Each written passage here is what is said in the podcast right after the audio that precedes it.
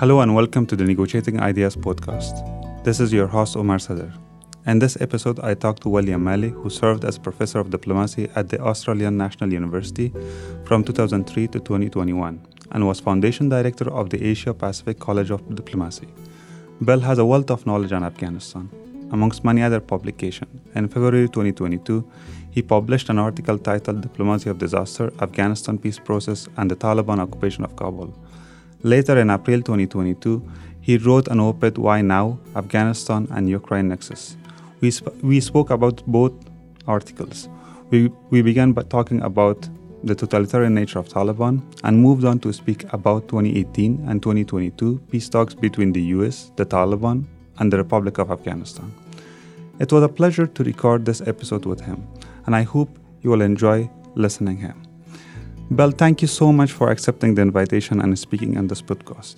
Let me start by asking you the question how do we make sense of Taliban? How do we understand Taliban? I read from you somewhere that you said we have a misunderstanding about Taliban, and part of it has to do with the discrediting of the rigid Friedrich and Brzezinski's model of totalitarianism with the disintegration of the Soviet Union. This distracted attention from a key point made by the great Sovietologist, T.H. Rigby, quote unquote, who said, as a more general term signifying patterns of thought and action that tends to total social control, totalitarianism still deserves a place in the lexicon of social sciences. I wanted to ask you, do you still think so? Do we need to understand Taliban through lens of theories about totalitarianism and how is that? Yes, I first started thinking about the Taliban in this sense in the late 1990s when I wrote a short piece for Afghanistan Info called The Taliban Fundamentalist, tra- Traditionalist, or Totalitarian. Uh, and this was animated partly by a sense that the notion of fundamentalism and the notion of traditionalism didn't help very much in trying to characterize uh, the Taliban movement. Uh, and I built that into the introduction to a book that I edited in 1998 called Fundamentalism Reborn Right. question mark Afghanistan and the Taliban. The idea of totalitarianism was not one that would immediately have captured the attention of political scientists at the time because, as you mentioned, the, the notion as formulated by uh, Karl Friedrich and Zbigniew Brzezinski in the 1950s didn't really seem to fit the Taliban at all well. If one goes back to the Friedrich Brzezinski interpretation of totalitarianism, they put forward a, a six point model right. or syndrome which turned around ideology, uh, the existence of a single political party, uh, a centralized command economy, um, party control of communications, party control of the military, and the existence of a secret police. And one of the criticisms of the totalitarian model was that it was really just an extension of elements of the Stalinist Yeah. political system uh, dressed up as uh, a broader theory. Uh, and I was never a great sympathizer with that particular approach since it seemed a very static uh, approach, which even in the 1950s had not been very effective in coming to terms with the changes that were beginning to take place in the Soviet Union after the death of Stalin and the advent, advent of Nikita Khrushchev as the uh, first secretary of the Communist Party of the Soviet Union. There is another sense of totalitarianism, however, which is really quite different. Uh, it goes back to the original use of the term um, in fascist Italy, then was picked up to a degree by Hannah Arendt in her book called The Origins of Totalitarianism. And that kind of usage is concerned more with the disposition of a particular group to aspire to total control, in the sense that such a group denies the legitimacy of a private sphere of life into which the group has no particular right to intrude. Uh, and this seems to be much more useful in characterizing the Taliban than any kind of And even if we go by the definition that uh, Mussolini himself gave about what is a totalitarian state, he said that everything is in the state. nothing is out of the state. So, yes, so the Taliban also somehow erase, try to erase what is out of state, or you may say private sphere, but also civil society and all that. Absolutely. And I think one of the reasons that in the late 1990s there wasn't that much discussion of totalitarianism was that it was associated in people's minds with the idea of a strong yeah. state of the sort that one found in the Soviet Union under Stalin or in Nazi Germany. Clearly, in Afghanistan, there was a very different kind of issue surrounding the state in the 1990s, namely that it had substantially collapsed in terms of possessing any kind of capability to mobilize and redistribute resources on a large scale or in a systematic fashion. Uh, but that did not mean that there were not totalitarian aspirations in the hearts and minds of mm. political actors within Afghanistan. And uh, one saw manifestations of that, albeit without the same kind of state power that existed in those earlier systems, in the behavior of the Vice and Virtue hmm. Ministry, mm. for example, uh, under the Taliban, which uh, again was driven by the sense that there was no particular sphere of social activity which they weren't entitled to control if they felt that individual behaviors were an affront to their particular idea of what religion right. required. So now, if if we uh, understand them in terms of totalitarianism, so at least let's talk about two dimension of it. One is at least they should have an ideology, irrespective of whether we accept the definition of Brzezinski and Friedrich or not. But ideology remains central to any totalitarian entity. And as you mentioned, the Ministry of Vice and Virtue, um, they are instrument to to implement sort of enforce sort of ideology. So what do you how do you characterize Taliban's ideology? Because earlier in this conversation, you tried to disassociate yourself from the notion of fundamentalism uh, and traditionalism, which were two strong concepts uh, in order to analyze Islamists uh, in Middle East. So now, um, fundamentalists were different from traditionalists because traditionalists are usually these mullahs, madrasas, which existed in all villages, but they didn't have political aspiration. But on the other hand, political mm. Islam emerged after 1970s and 80s as a result of jihad in Afghanistan, and that brought a political aspiration to the religious sentiment of the people. So, how do you differentiate Taliban from these two concepts then? Yeah, uh, where traditionalism is concerned, I think one of the key features to note there is that the Taliban, uh, to a significant degree, were not simply a creature of traditional society at all. They were, if anything, a manifestation of the consequences of the disruption and breakdown of traditional society as a result of the predations of conflict during the 1980s, in particular.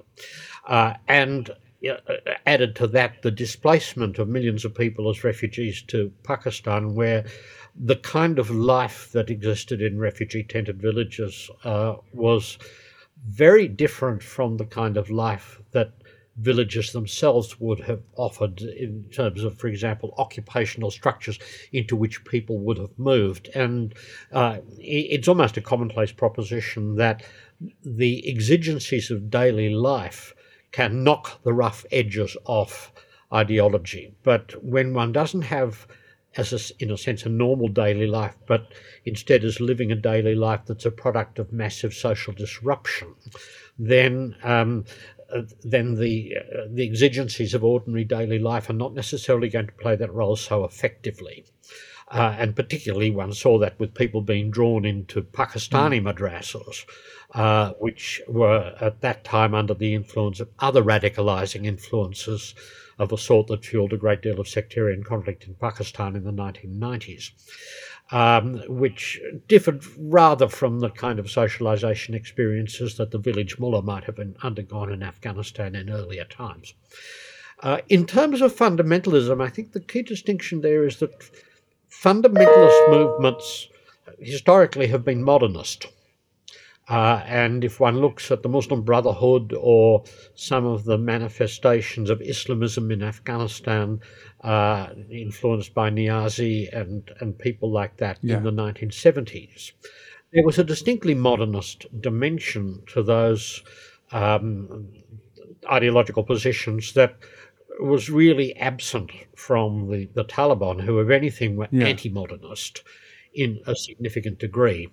Uh, and to, to, to some extent, what that uh, reflected once again was the pathogenic character of the Taliban's emergence rather than there having been a product of earlier um, developments. They weren't simply an evolution of groups like the Hezb Islami or the Jamiat Islami or groups of that kind. They're a mm. very, very different mm. kind of group.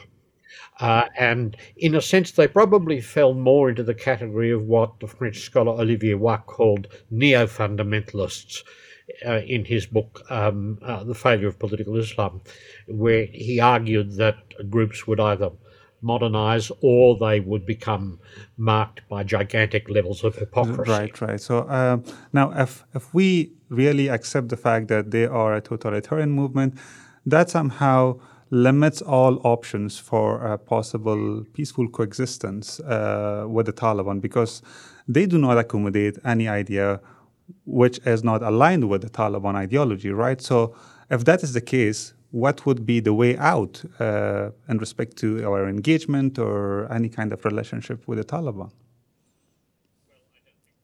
Well, I don't think there's any uh, fruit to be gained from uh, believing that that there'll be significant change in uh, the, the, Taliban movement as a result of engagement with with international actors, or frankly, even with other actors within Afghanistan. That one is dealing with a, a most peculiar force uh, where, um, as is the case with some historically fundamentalist movements, the will of the particular leader in charge um, tends to provide an authoritative interpretation of faith, which those who are exposed to it then uh, reformulate in their own minds as the will of God.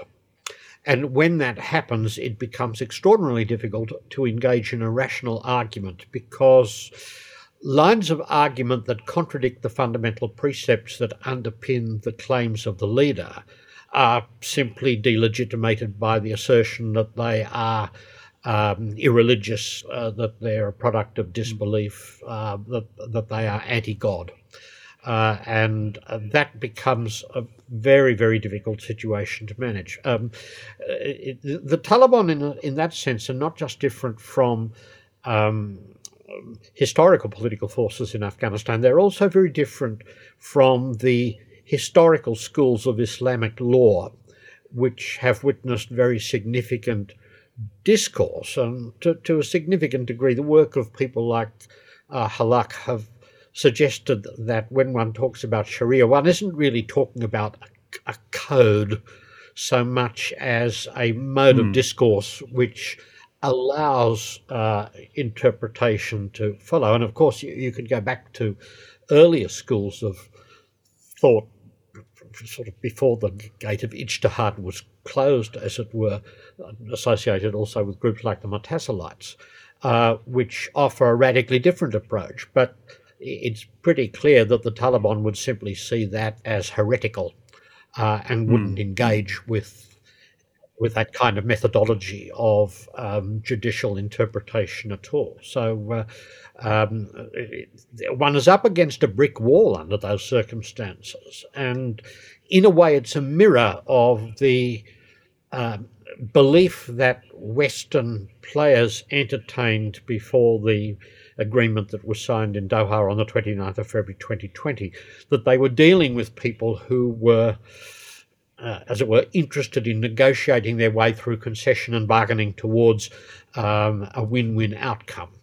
It's become painfully clear that this was a menacingly dangerous misperception on the part of the wider world and, and yeah so you, so you clearly think that um, there was a deliberate or at least uh, benign kind of effort to downplay the Taliban's decisions or behaviors are driven by certain ideology and values. Rather, the effort was to highlight that there is a conflict of interest, and that's why that could be negotiated. Yes, well, I think uh, one of the serious mistakes that the United States made was to think of the conflict between the Taliban and the Republican system as simply a yeah. conflict of interest. um, uh, which would be amenable to some kind of distributive solution, which is widely discussed in literature on bargaining and negotiation. What this missed was that there was also a gulf mm. of values. That's not to say that there weren't conflicts yeah. of interest. Of course, there were conflicts of interest all sorts of conflicts. But there were also radical conflicts of values. And virtually all the literature on negotiation will tell you that uh, when you have really radical conflicts of values, it is extremely difficult not only to work one's way towards a, a but that a does not dismiss bargain. But that does not dismiss well. the possibility of negotiations. Still, you can negotiate with a, with someone who has fundamental value differences with you. Uh, it becomes extraordinarily difficult to uh, ensure that any agreement that might be struck uh, is ultimately mm. honoured. Uh, and this, I think, was part of the, the, the, difficulty again that arose from the negotiation process. That um, it, it, for an agreement to be honoured, there needs to be a genuine good faith commitment on the part of the parties to an outcome uh, which may not be their optimal so, uh, choice. In that case, yeah. Uh, and and and that's not always uh, the way in which things play out at the implementation phase. There's a, a great deal of literature.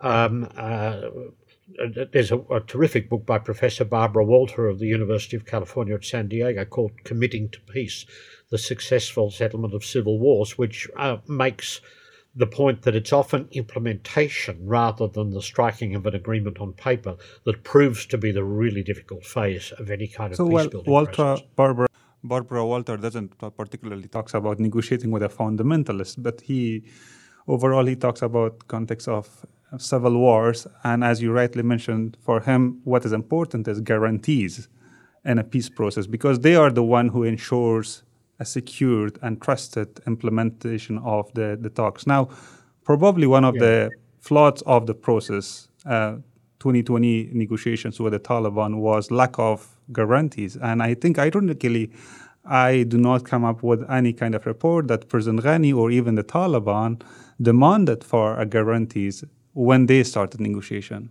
Do you see so? Uh, well, I don't think so. And it was partly because it was pretty obvious that with the United States um, planning to get out using the, the agreement as an exit agreement, no one else was going to put their hand up to step in uh, to provide security guarantees. And the critical thing uh, that, that Barbara Walter uh, addresses in her book is the need for a neutral guarantor.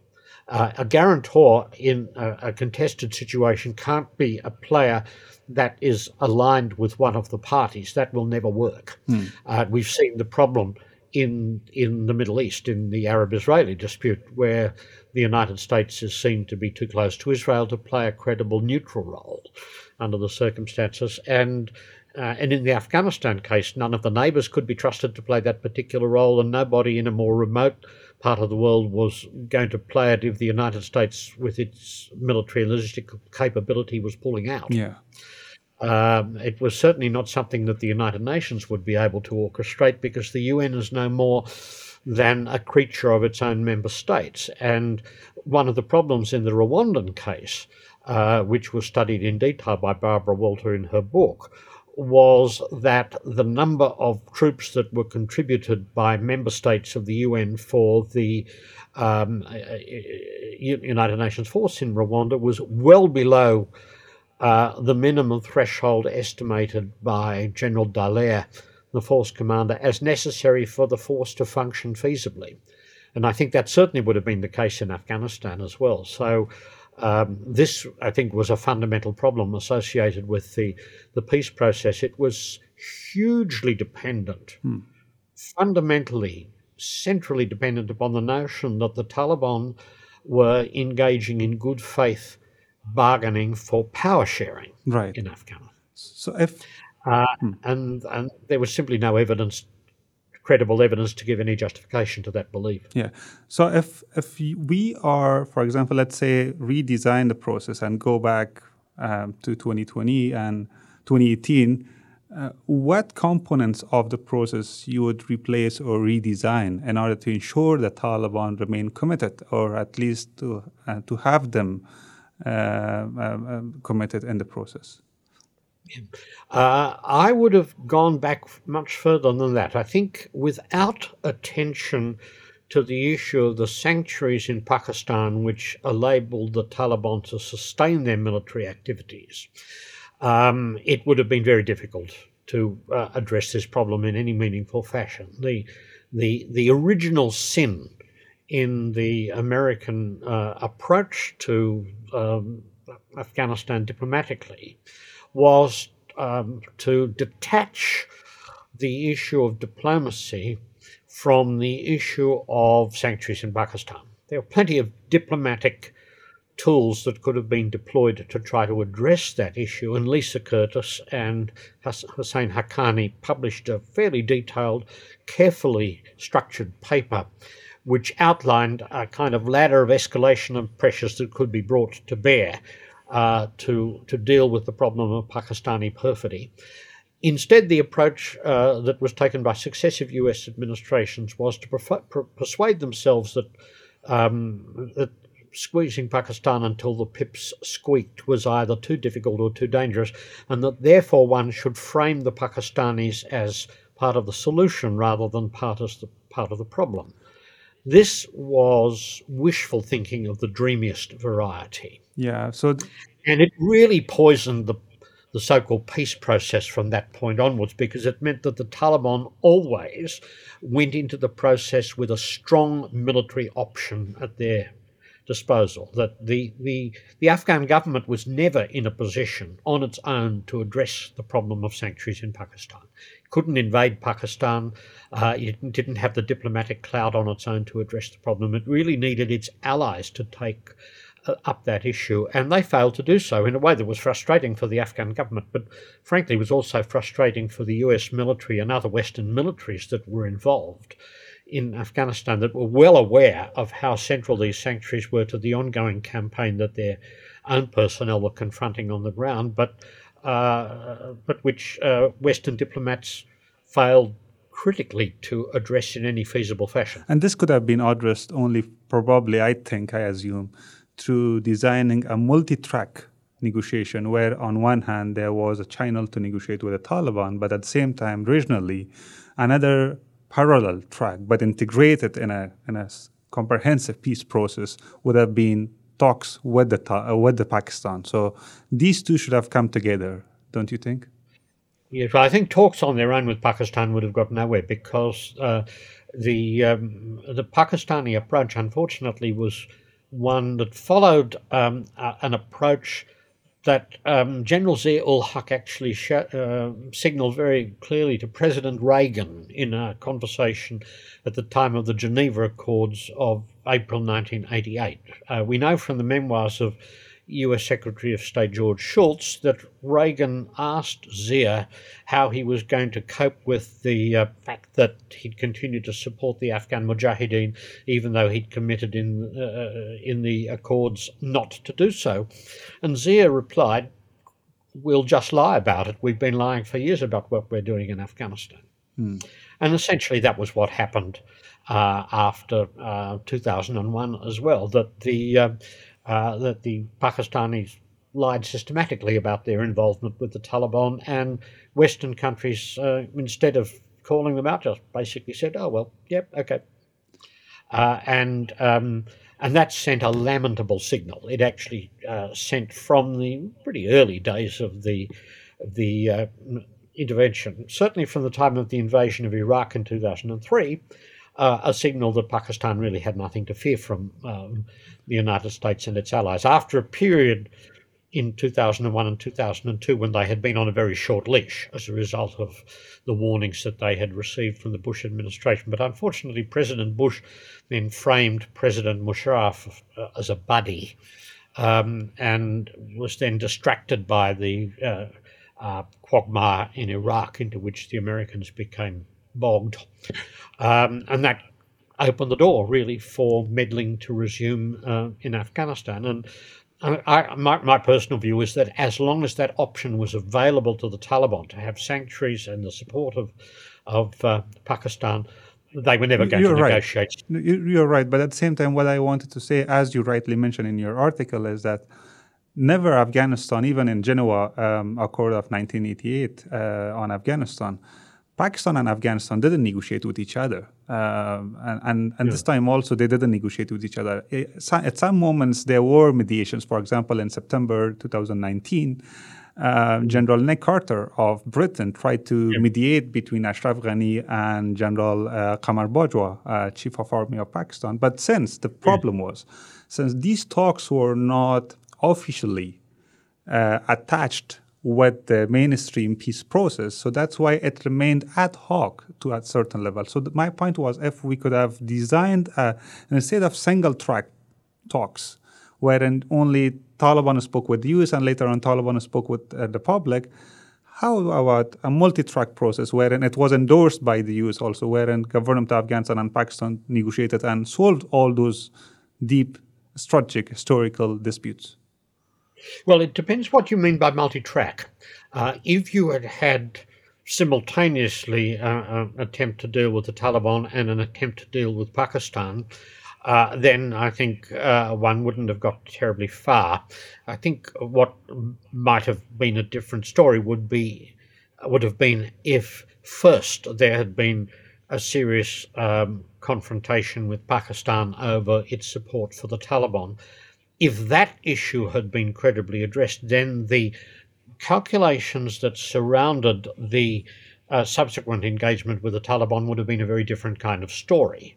Uh, and in in a way, you can argue, and I wrote this some years ago, that uh, that if, if the issue of sanctuaries wasn't addressed, there'd be no point in dealing with the Taliban.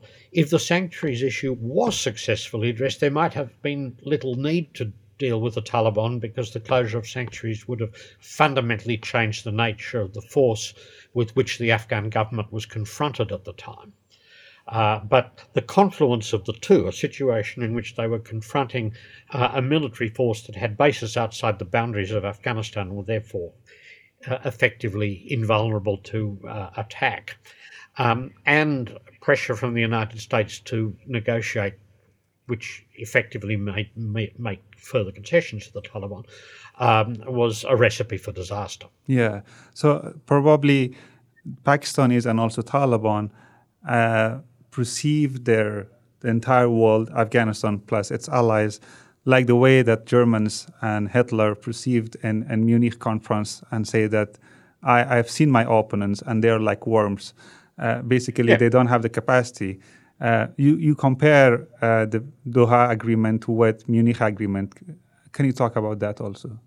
Yes, the Munich agreement was the agreement signed in September 1938 uh, by um, Hitler for Germany, Mussolini for Italy, Daladier for France, and, and Chamberlain for the United Kingdom, which in effect sacrificed Czechoslovakia which had um, a, a, treaty relationship with France, although not with the United Kingdom, um, uh, to the demands that Hitler was making for the uh, transfer to Germany of the so called Sudetenland region in which ethnic Germans were located. Uh, the Munich Agreement, like the Doha Agreement, was negotiated the, in the absence of uh, representatives of the country whose fate was being determined. There were no Czechoslovak representatives taking part in the Munich negotiations, just as the negotiations in Doha excluded the Afghan government. Uh, and um, the uh, effect of the uh, agreements in each case was to signal, um, in a sense, the abandonment of uh, a small state by its hitherto allied powers. Uh, and that set the scene in the case of the Munich Agreement for the occupation of the remainder of Czechoslovakia uh, on the 15th of March 1939, just half a year after the Munich Agreement was signed. So far from providing um, a stable foundation for a shrunken Czechoslovakia, the Munich Agreement actually opened the door for Nazi Germany to take it over and establish what was called a, a puppet state of Slovakia and the so called Protectorate of Bohemia and Moravia. Um, and uh, not that different from the um, circumstances under which Afghanistan fell to the Taliban. The main distinction between the two being that in that Hitler got his will in, in March 1939 by simply intimidating the uh, Czechoslovak leadership at that time into uh, a capitulation, whereas in the the Afghan case, the effect of the manifest abandonment of Afghanistan by its key ally was to trigger a cascade in the social science sense of the term, where even people who didn't like the Taliban at all uh, recalculated what it would be in their best interest to do under the circumstances. Uh, and there's not a shred of evidence to suggest that the United States, at any stage in the Doha process, took into account the likely psychological effects within Afghanistan of the agreement that it was about to sign.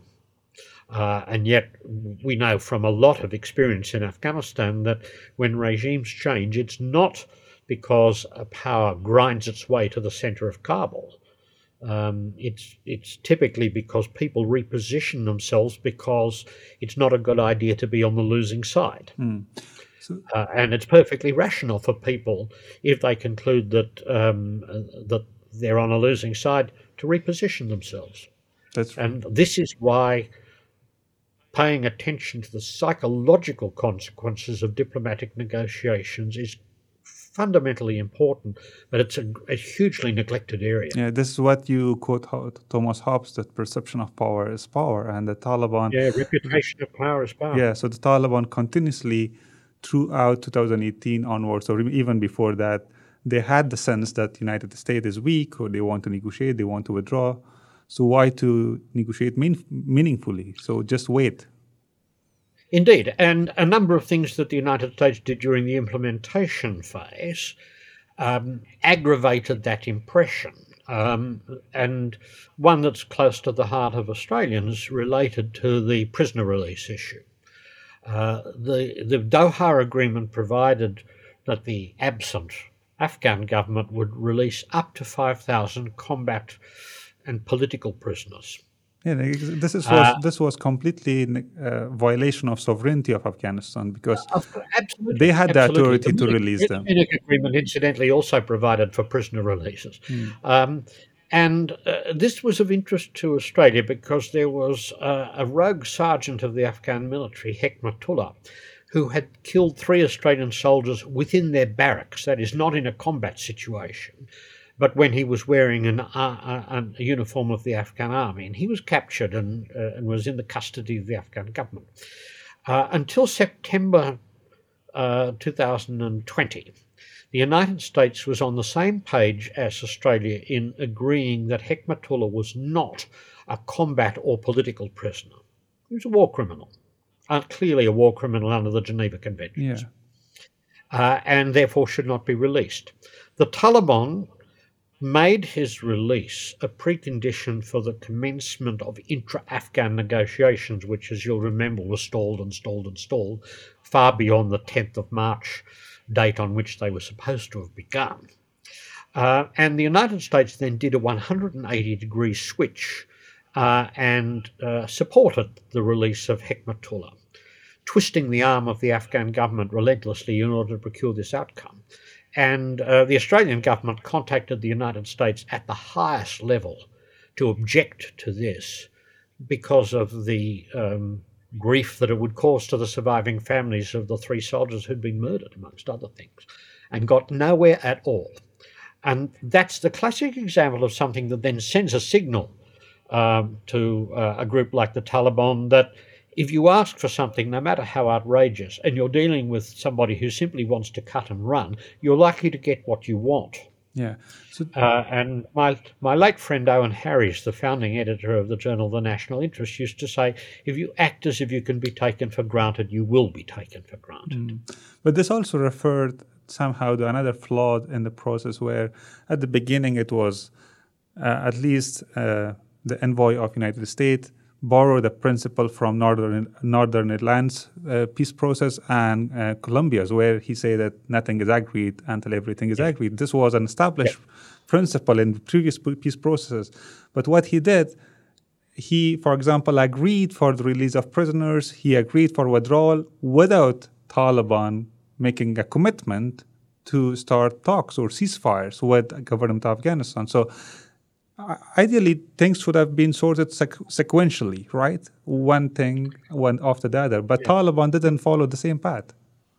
No, um, that was uh, uh, the clearest manifestation one could wish to find of the amateurism of the diplomatic approach that the United States took. And here I'm wearing my hat as a professor of diplomacy. Uh, the nothing is agreed until everything is agreed formula is a perfectly reputable one because what it ensures is that a foreshadowed concession will become concrete if and only if it is matched by a reciprocal concession yeah. of equal value. Right. But Taliban that, didn't that, reciprocate. No, that's right. And the but the reason they didn't have to reciprocate was, as you say, the United States abandoned that um, principle of negotiation in favour of a two-state process. And the danger of a two-state process, a two-stage process, is that if the other side feels that it has received everything it really wants or cares about at the first stage of the process, mm. it has no incentive whatsoever right. to engage seriously in a subsequent right. stage of the process. This is something that any textbook on negotiation will tell you. In fact, if you go back to Francis Bacon's essay on negotiating, written in 1597, he says it is better to deal with people in, who are in appetite than people who are where they want to be. Mm. Mm, It's the most elementary principle of negotiating. And of course, what the Doha Agreement did was give to the Taliban everything they really wanted. Yeah. It gave them uh, a place at the table with the United States and the status that flowed from that. It gave them a firm timetable for the withdrawal of US and Allied forces, to which the United States basically stuck. Right. Uh, and it, it, gave them uh, 5,000 combat or political prisoners. Right. Uh, in, as you say, in violation of the sovereignty of the Afghan government at the time. Yeah. So, under the circumstances, the only incentive that the Taliban had was to engage in strategic stalling thereafter. To me, it's actually evidence of the danger of using people like Zalmay Khalilzad in these kind of complex negotiations because um, career diplomats tend to be alert to these kind of dangers, but he was not a career diplomat. Mm. Mm. Uh, he was a freewheeling um, kind of customer um, who I, I, think was probably hyperactive, uh, didn't spend enough time regrouping and thinking through how to proceed thereafter. And you'll you will remember very clearly when we were together in Kabul in September 2019, after the uh, President Trump had suspended the um, uh, process because of the deaths of uh, an American service personnel who was killed in a Taliban attack. Um, someone in our audience at the American University asked what I thought should be done with the peace process, and I quoted Churchill's comment on the death of a political opponent, which yeah. was embalm, cremate, bury, take no chances. Um, and it would have been very wise for the United States at that time not to rush back into a negotiation process, but instead uh, to sit back, to regroup, to think about where the process was actually going. We now know that within a matter of days of that discussion that we had in Kabul, the Americans were desperately trying to reopen discussions with the Taliban, which again sent the signal that they were keen to cut and run. Um, which again was the worst possible kind of signal to send. One really can't underestimate the amateurism associated with any diplomat who goes into a negotiating process, signaling to the other side that he or she is desperate for an agreement. Yeah, but uh, do you think it's exclusively because of personality or character or lack of skills that Khalilzad had? Because he, you, you also, I think, mentioned in your article that he he was uh, somehow like a carte blanche where he had full authority. But but we understand that he was a bureaucrat or a diplomat of state and it was a complex bureaucracy and nothing is just on the authority of Khalilzad, but it was a State Department or the United States policy as such. So the entire yeah. administration should have been critiqued rather than person of Khalilzad. Yeah. Uh, where I think uh, one needs to differentiate between different players there is that Trump, as president, was famously inattentive to detail. His attention span was extremely limited. It was once described to me by somebody who'd briefed him as maximum two minutes on yeah. any issue. Mm. Uh, Pompeo, I think, was probably following the issue more carefully, but he was notorious for doing whatever Trump wanted. Mm. And I think one can develop a plausible argument that with Trump having pulled out of the process in early September, it would not have been beyond the wit of his advisers to give him a string of good reasons why he should tread very carefully thereafter. Hmm.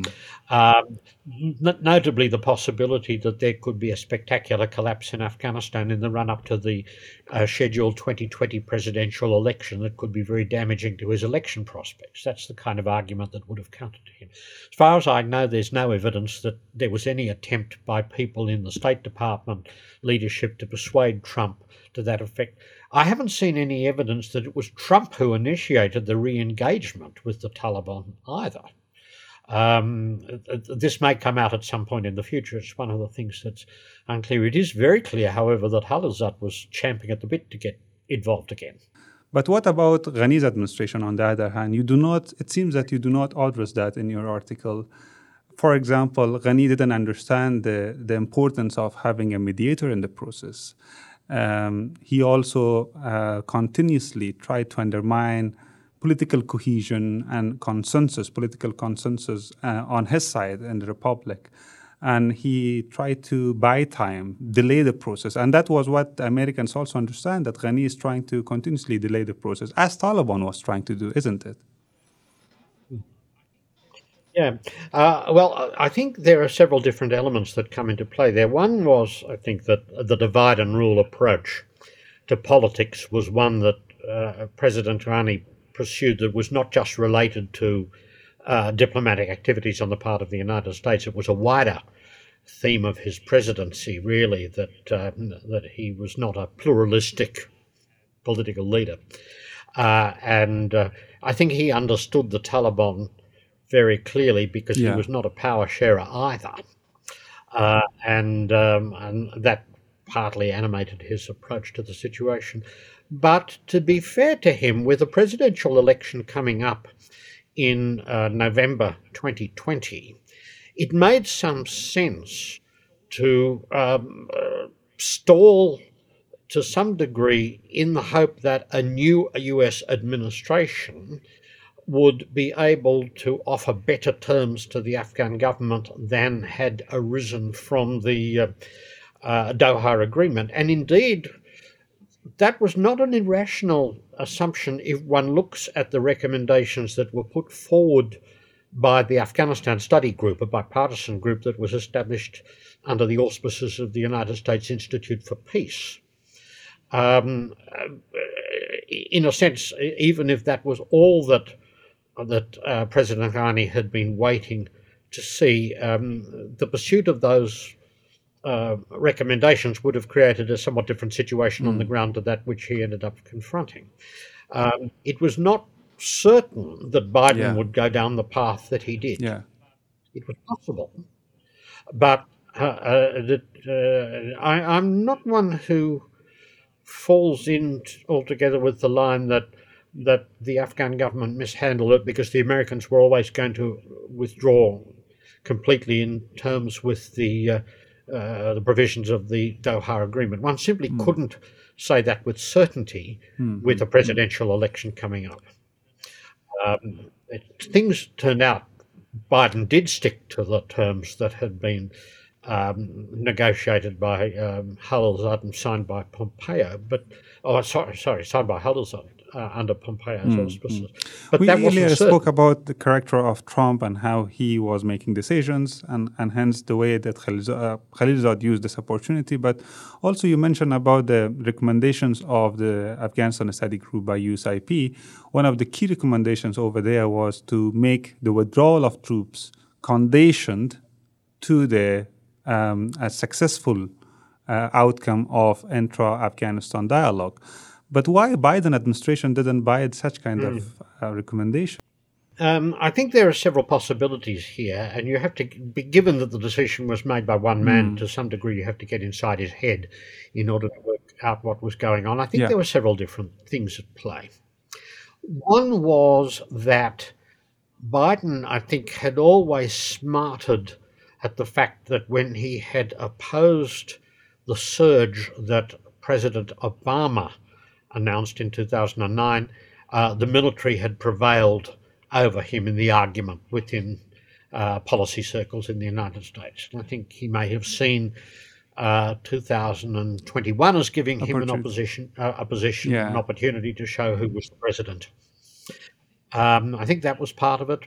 I think it was also the case that Biden had been regarded with considerable suspicion by the progressive wing of the Democrat Party because of his very strong support for the invasion of Iraq in 2003.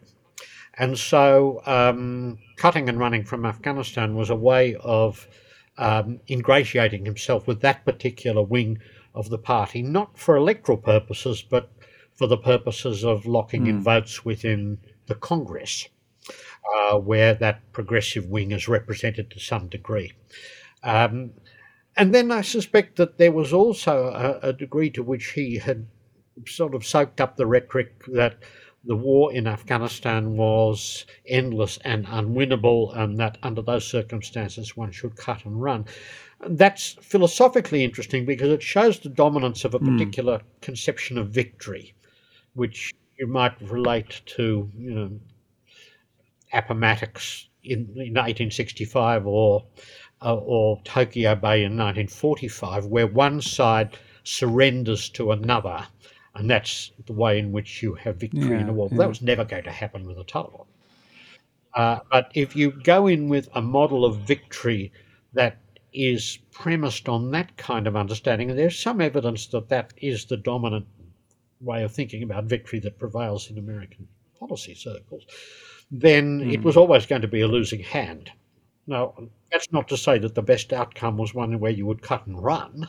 Um, a- better outcome might be one where you rethink what victory might actually mean or what success might mean, or whether not losing might be a desirable outcome in and of itself.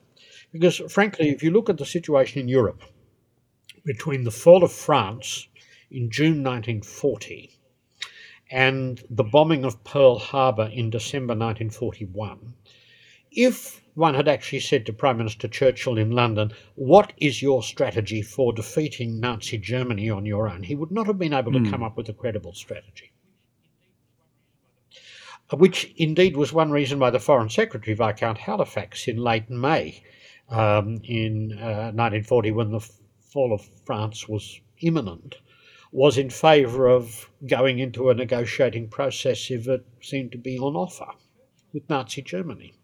What Churchill envisaged and understood was that the situation's parameters could change, which began to happen when Germany invaded the Soviet Union in June 1941, and then dramatically occurred when um, when Japan bombed Pearl Harbor and Germany then declared war on the United States.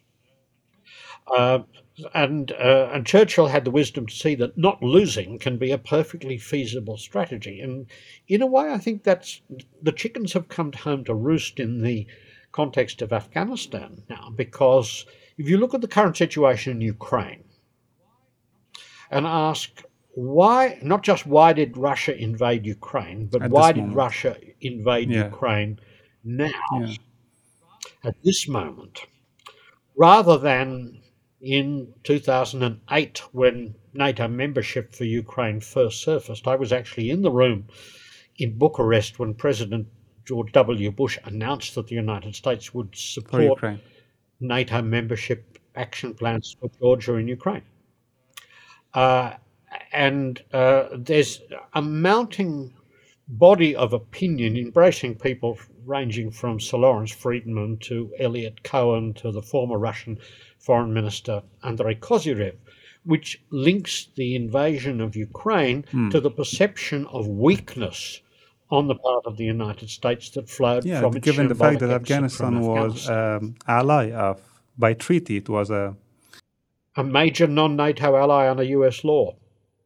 Uh, and uh, under those circumstances, if you start factoring in the costs, not just direct costs, but the costs in the global economy um, in terms of food supply to countries in the third world and that kind of thing, into the abandonment of Afghanistan, the, the cost benefit calculation begins to look very different. And in fact, if you go back and have a look at American expenditure on Afghanistan in 2020, it's rather interesting. The uh, direct US funding to the Afghan government in 2020 amounted to 0.0007% of federal outlays.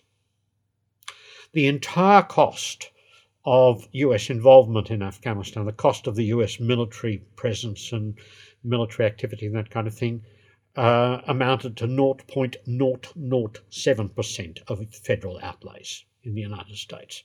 What's so often forgotten is that the, the Afghanistan had long since ceased to be a costly war for the United States from 2014 onwards. Um, and indeed, it had ceased even in human terms to be a costly conflict. The total number of US soldiers killed in Afghanistan between the end of 2014 and the collapse on the 15th of August 2021 was 64. And on average, every day in the United States, 59 people die in non suicide gun violence. So, a strong, plausible argument could be that the US could, did not consider the consequences of this policy and action. The calculations that the United States made seem not to have taken into sufficient account the consequences yeah. of withdrawal. Because when you're making calculations about costs and benefits, you can base your calculations on the prospects that you will achieve a positive outcome of a kind for which you might have hoped in the past. But uh, it's also important to take into account the possible negative consequences in the future that might flow from decisions that you're making in the here and now, because they can actually be very substantial and mm. costly as well. Uh, and uh, and that could apply in a number of different respects. Because uh, quite apart from, say, the situation in Ukraine, one could also look at the evidence that's been mustered and presented to the UN Security Council about the ongoing links between Al Qaeda uh, and uh, the Taliban. Uh, which is the subject of a discussion of an article in the latest issue of the Journal of Survival, just produced by the International Institute for Strategic Studies. Um, and um, uh, and I know that serious scholars who are looking at terrorism are genuinely apprehensive that um, Al Qaeda might be in a position to reconstitute itself to the point, constitute itself to the point where it could mount yeah. a significant attack in a Western country in the future. So um, there we're reminded of Hegel's famous comment that the owl of Minerva spreads her wings when dusk is settling. That it's probably too early to tot up all the possible negative consequences of the withdrawal from Afghanistan.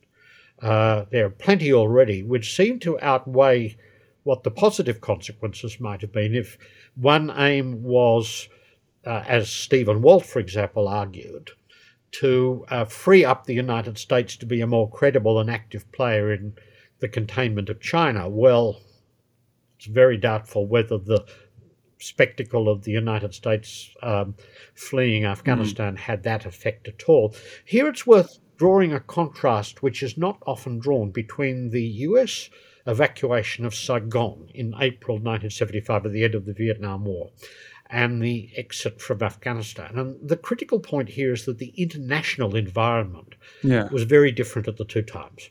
In 1975, China was still, despite some incendiary rhetoric, very much an inward looking state because of the disruptions that the Cultural Revolution mm. under Mao Zedong had produced from 1965 onwards. And in terms of the relationship with the Soviet Union, 1975 was actually the high point of yeah. the policy of detente uh, promoted by Dr. Kissinger, which, in a sense, culminated in the, in the signing in the second half of 1975 of the Helsinki Accords, the, the final act of the Conference on Security and Cooperation in Europe.